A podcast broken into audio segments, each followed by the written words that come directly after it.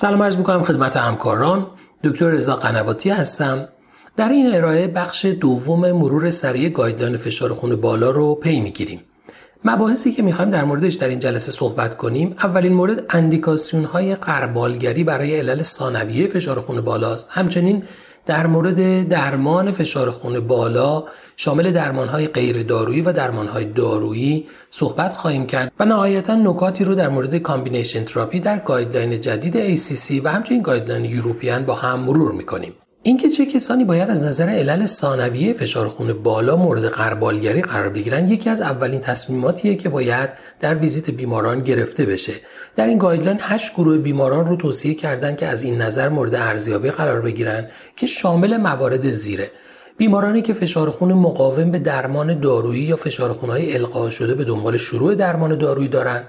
بیمارانی که شروع ناگهانی فشار خون بالا دارند مواردی که شروع فشار خون در سن کمتر از سی سال بوده. مواردی که بیمار تشدید فشار خونی رو داره که در گذشته کنترل بوده. همچنین نامتناسب بودن شدت آسیب به ارگانهای انتهایی. با میزان فشار خون بالا یکی از موارد مهمیه که باید بررسی صورت بگیره. accelerated یا malignant hypertension شروع فشار خون دیاستولی در سن بالاتر از 65 سال و نهایتا یک آن یا excessive hypokalemia جز مواردی هستند که بیمار باید ارزیابی از نظر علل ثانویه براش صورت بگیره. اما شایع‌ترین عللی که می‌تونه باعث فشار خون ثانویه بشه شامل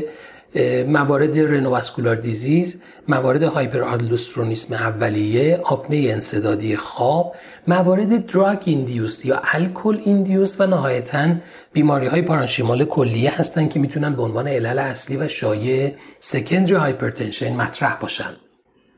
اما در مورد درمان در بیمارانی که تشخیص فشار خون بالای اولیه و نه ثانویه براشون مطرح شده روش درمان بر اساس این الگوریتمه.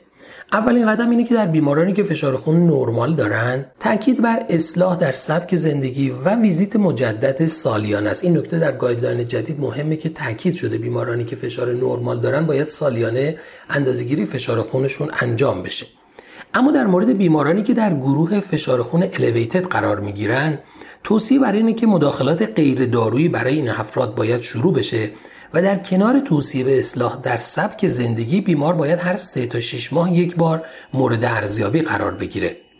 از طرفی در مورد بیمارانی که در مرحله دو فشار خون بالا قرار می گیرند توصیه بر اینه که در کنار درمانهای غیر دارویی درمان دارویی هم همزمان برای اونها شروع بشه و بیمار باید یک ماه بعد مجددا ویزیت بشه. اما در مورد گروهی از بیماران که در مرحله یک فشار خون بالا قرار می گیرند در این گروه توصیه بر اینه که ابتدا ریسک ده ساله بروز حوادث قلبی عروقی اندازه‌گیری بشه محاسبه بشه و بر مبنای اون تصمیم گیری انجام بشه. البته استثنای این حالت در مورد بیماران دیابتیک و بیماران سیکیدیه که در ادامه در مورد اون صحبت خواهیم کرد. در زیرگروهی از بیماران مرحله یک که ریسک کمتر از ده درصد دارند توصیه به پیگیری 3 تا 6 ماه یک بار برای پایش فشار خون بالا میشه ولی در سایر بیماران این گروه یعنی کسانی که ریسک بیشتر از 10 درصد دارن. و همچنین بیمارانی که مرحله دو فشار خون بالا دارن توصیه میشه که از ابتدا درمانهای غیر دارویی و درمانهای دارویی در کنار اصلاح سبک زندگی برای بیمار انجام بشه و بیمار یک ماه بعد مجددا ویزیت بشه.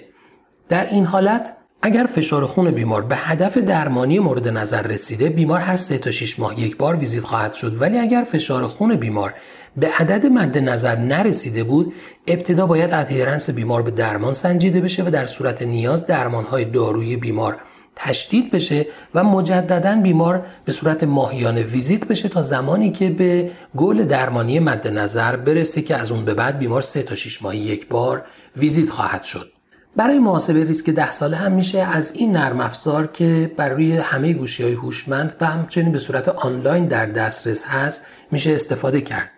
اما نکته مهم این که توصیه guideline اینه که در بیماران دیابتیک و نارسایی مزمن کلیه از ابتدا بهتره ریسک بیشتر از 10 درصد لحاظ بشه و این بیماران همزمان با درمانهای غیر دارویی باید حتی در مرحله یک فشار خون هم درمان دارویی براشون شروع بشه. همچنین در بیمارانی که تحت درمان با مهار کننده های سیستم RAS یا دیورتیک ها هستند یعنی بیمارانی که ACE ها ARB ها یا دیورتیک رو استفاده می‌کنن باید دو تا چهار هفته بعد بررسی الکترولیت‌ها و عملکرد کلیوی حتما مد نظر باشه. همچنین توصیه میشه در صورت شروع درمان دارویی برای بیمارانی که در مرحله دو فشار خون بالا هستند بهتره که از دو دارو از دو کلاس مختلف از ابتدا استفاده بشه. اگرچه در guideline آمریکایی این موضوع کمتر مورد تاکید بوده ولی در guideline اروپایی همونطور که در ادامه صحبت خواهیم کرد تاکید بیشتری بر استفاده از قرص های ترکیبی برای بیمارانی شده که بیش از یک دارو برای درمانشون نیاز دارند همچنین در بیماران مرحله دو فشار خون بالا اگر فشار خون سیستول بیشتر از 160 و دیاستول بیشتر از 100 باشه توصیه میشه در اسرع وقت درمان برای بیمار شروع بشه بیمار به دقت مانیتور بشه و در صورت نیاز برای رسیدن به کنترل مناسب دوز داروی بیمار به تدریج افزایش داده بشه. اما در guideline تعدادی از مداخلات غیر دارویی ذکر شده که می‌تونن برای درمان فشار خون بالا یا پیشگیری از بروز فشار خون بالا کمک کننده باشند و از نظر علمی هم شواهد زیادی به نفع موثر بودن اونها وجود داره. از جمله این موارد کاهش وزنه که مشخص شده به ازای هر یک کیلوگرم کاهش وزن یک میلیمتر جیوه افت فشار خون رو می‌تونیم شاهد باشیم و در افراد مبتلا به فشار خون بالا به طور متوسط با کاهش وزن تا 5 میلیمتر جیوه فشار خون سیستول رو میشه کاهش داد. همچنین استفاده از رژیم غذایی مثل دش دایت می‌تونه تا 11 میلیمتر جیوه باعث افت فشار خون سیستول در بیماران مبتلا به فشار خون بالا بشه. همچنین مطالعات زیادی نشون دادن که کاهش مصرف نمک به طوری که میزان مصرف سودیوم در یک روز کمتر از 1500 میلی گرم باشه می‌تونه تا 5 میلیمتر جیوه فشار خون سیستولیک رو کاهش بده. از طرفی افزایش مصرف پتاسیم با مصرف غذاهایی که مقادیر بیشتری از اون رو دارن می‌تونه منجر به کاهش 4 تا 5 میلیمتر جیوه‌ای در فشار خون سیستول بشه. همچنین انواع مختلفی از ورزش های حوازی و ورزش های مقاومتی هم می‌تونن تا 4 تا 5 میلیمتر جیوه فشار خون سیستول رو کاهش بدن و نهایتا کاهش مصرف الکل هم می‌تونه تا 4 میلیمتر جیوه منجر به کاهش در میزان فشار خون بشه. اما در مورد choice و گزینه های درمانی که وجود داره طبق توصیه guideline خط اول درمان چهار گروه دارویی اصلی هستند که شامل دیوریتیک های تیازیدی، calcium channel blocker ها، مهار کننده های ACE و ARB ها هستند. همونطور که می‌بینیم در این گروه های دارویی جایگاهی برای beta blocker ها در نظر گرفته نشده. از طرف دیگه نکته مهمی هم که وجود داره توصیه اکید guideline به عدم مصرف همزمان ACE inhibitor ها و ARB ها در بیماران مبتلا به فشار خون بالاست که توصیه شده این داروها به طور همزمان استفاده نشن به واسطه اینکه منجر به عوارض زیادی برای بیماران می‌تونه بشه. همونطور که می‌بینید توصیه guideline برای اینکه در بیماران stage دو فشار خون که بیش از 20 میلیمتر جیوه فشار سیستول یا بیش از 10 میلیمتر جیوه فشار دیاستول اونها بالاتر از target مد نظر هست از ابتدا میشه دو دارو از دو کلاس مختلف رو برای بیمار شروع کرد که می‌تونه به صورت قرص های ترکیبی باشه. همچنین توصیه میشه در بیماران stage یک فشار خون بالا که هدف رسیدن فشار خون به کمتر از 130 روی 80 از یک دارو برای درمان فشار خون استفاده بشه.